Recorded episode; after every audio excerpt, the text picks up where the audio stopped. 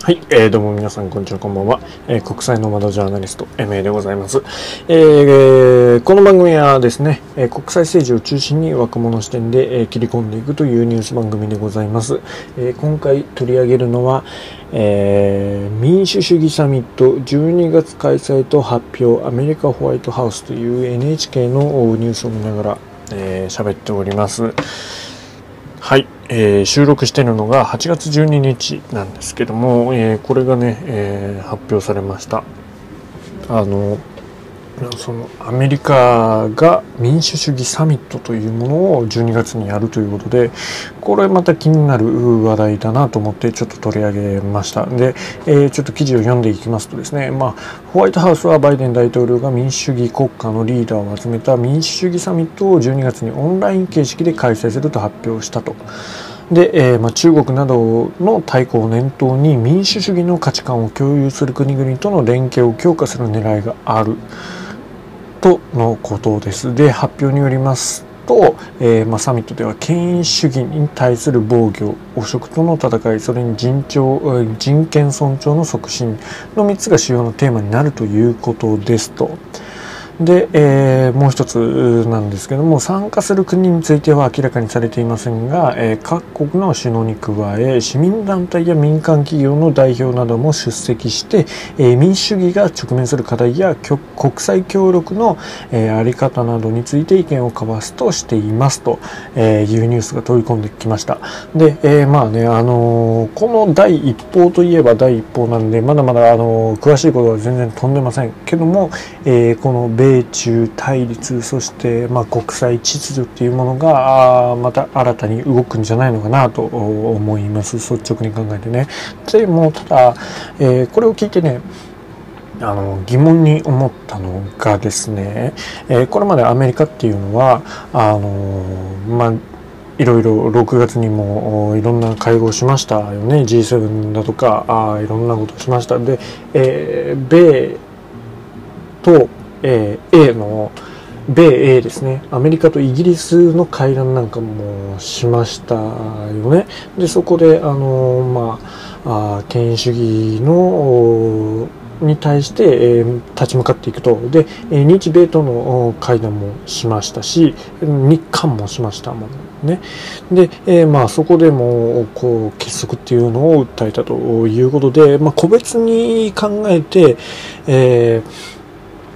その民主主義の結束っていうのは今の段階でも強いわけじゃないですか。で、G7 でも高まったと。で、それでさらに民主主義サミットというものを開催するとなると、これは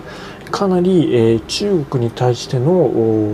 まあ嫌がらせっていうか、まあ、プレッシャーにはなるなとは思うんですけども逆にこれで過剰に刺激を与えてしまわないのかっていうのが、えー、まあ、率直な感想として思いましたね。そのアメリカがやってくるからその民主主義サミットがあるからこっちも何かあの連帯的なものを同盟的なものを意識しようということで、えー、中ロが結びついたりとかあのまあアメリカに対して意欲を持ってない国ですよね。そのイランだったりとか北朝鮮とかそういうのが、まあ、中国にすり寄っていく。で結束していくきっかけになるんじゃないのかなと思って。でそれがね、えー、ちょっとうんと思ったのは正直なところです。うん。で、えー、まあね、あの、この民主主義サミットで、まあ全然ね、えー、発表はされてないんですけども、その民主主義の国家が、どこが入るのかっていうのが、あ問題ですよね。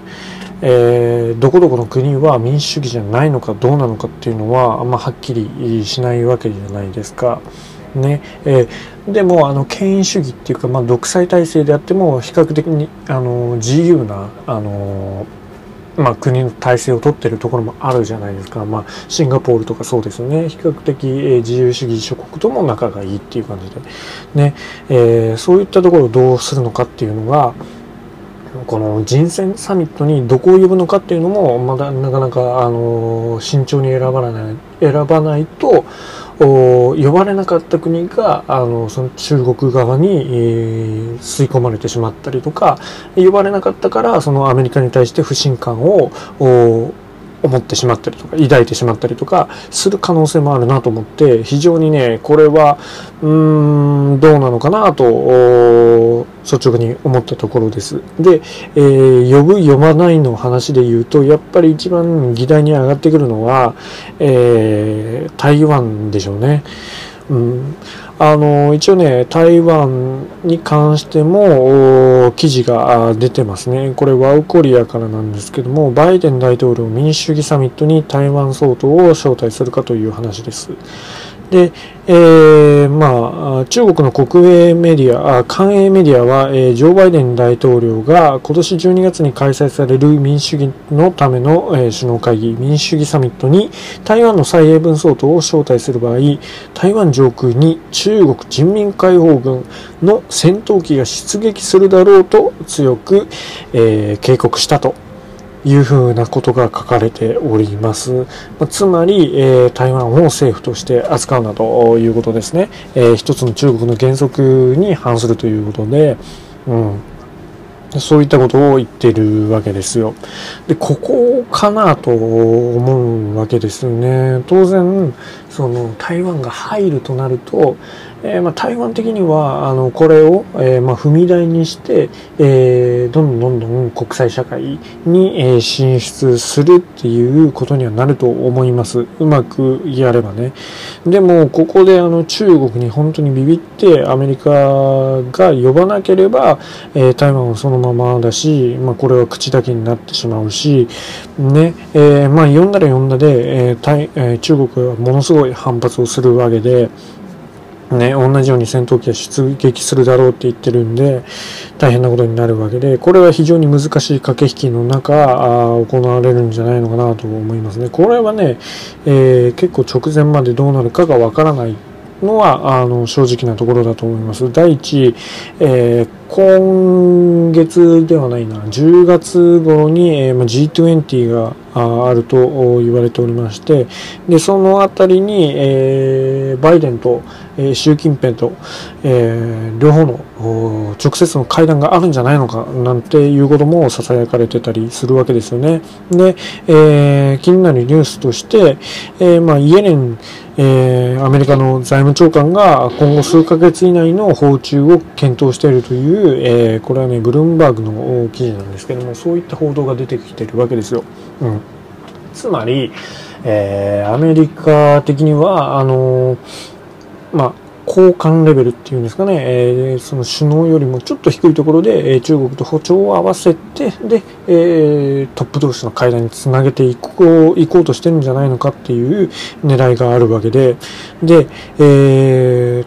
ー、アメリカにとっては、その、イエレン長官が出てきた、あまあ、理由っていうのは、まあ、いろいろありますよ。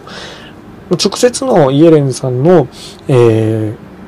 ことじゃないにせよ、まあ、気候変動対策とか米中共通の課題ってあるじゃないですか。で、えー、財務長官が直接まあ関係あるのは、その貿易とかですよね。で、えー、まあ、その対中貿易交渉の再開、まあ、トランプ政権の時の関税合戦があったように、それがね、アメリカ経済に悪影響を与えているとして、関税の撤廃、うん、を、まあ、あの、国内でね、えー、まあ、主要経済団体が求めているわけですけども、それを、えー、バイデン政権に求めていたと。で、えー、まあ、そこがね、えー、非常に、まあ、日本にとっても気になるところだし、アメリカにとっても気になるところですよね。その国内経済の、まあ、具合、アメリカの国内経済の具合で、その対中政策っていうのが緩められるとなると、ちょっとヒヤッとするのは日本ですし、まあ、一言じゃないっていう感じなんで、まあ、ここもね、しっかり注視していった方がいいんじゃないのかなと思います。えー、それで、えー、もう一つ最後に、えー、気になるところなんですけども、えもう一度これね、え読むと各国の首脳に加え市民団体や民間企業の代表も出席するっていうところなんですよ。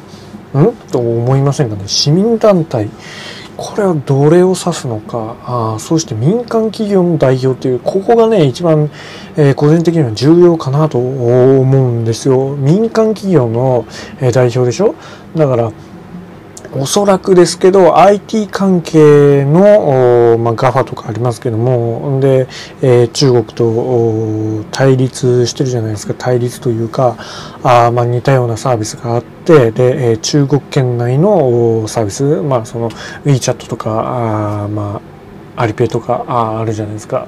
まあ、それに対抗するようなあ GAFA Facebook とかももろその自由主義陣営側の、えー、ものじゃないですか。でそういったところを巻き込んで自由主義側の SNS これもねなかなか SNS についてはあの議論の余地があると思うんですけどもそういったところがあの西側寄りにならず、えー、東側にならず、えー、自由主義諸国らしく、えー、フリーでオープンな体制をの価値観をね、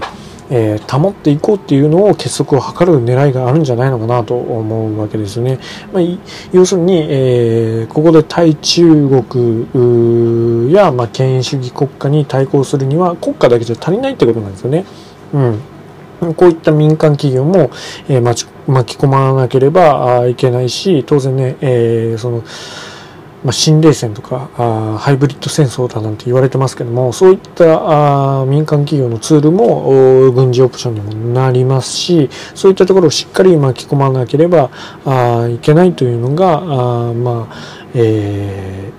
ー、まあ、念頭にあるんじゃないのかなと思います。そしてもう一つがその国際政治におけるアクターですよね。えー、そのまあ国際社会を動かしてるのはあの国家だけじゃないと。まあ、アメリカという国があのいろんなところで、えー、操作してるっていうんだけじゃなくて今はその GAFA とかいうのはあの小さい国よりも力が大きいわけです、その経済力を考えると。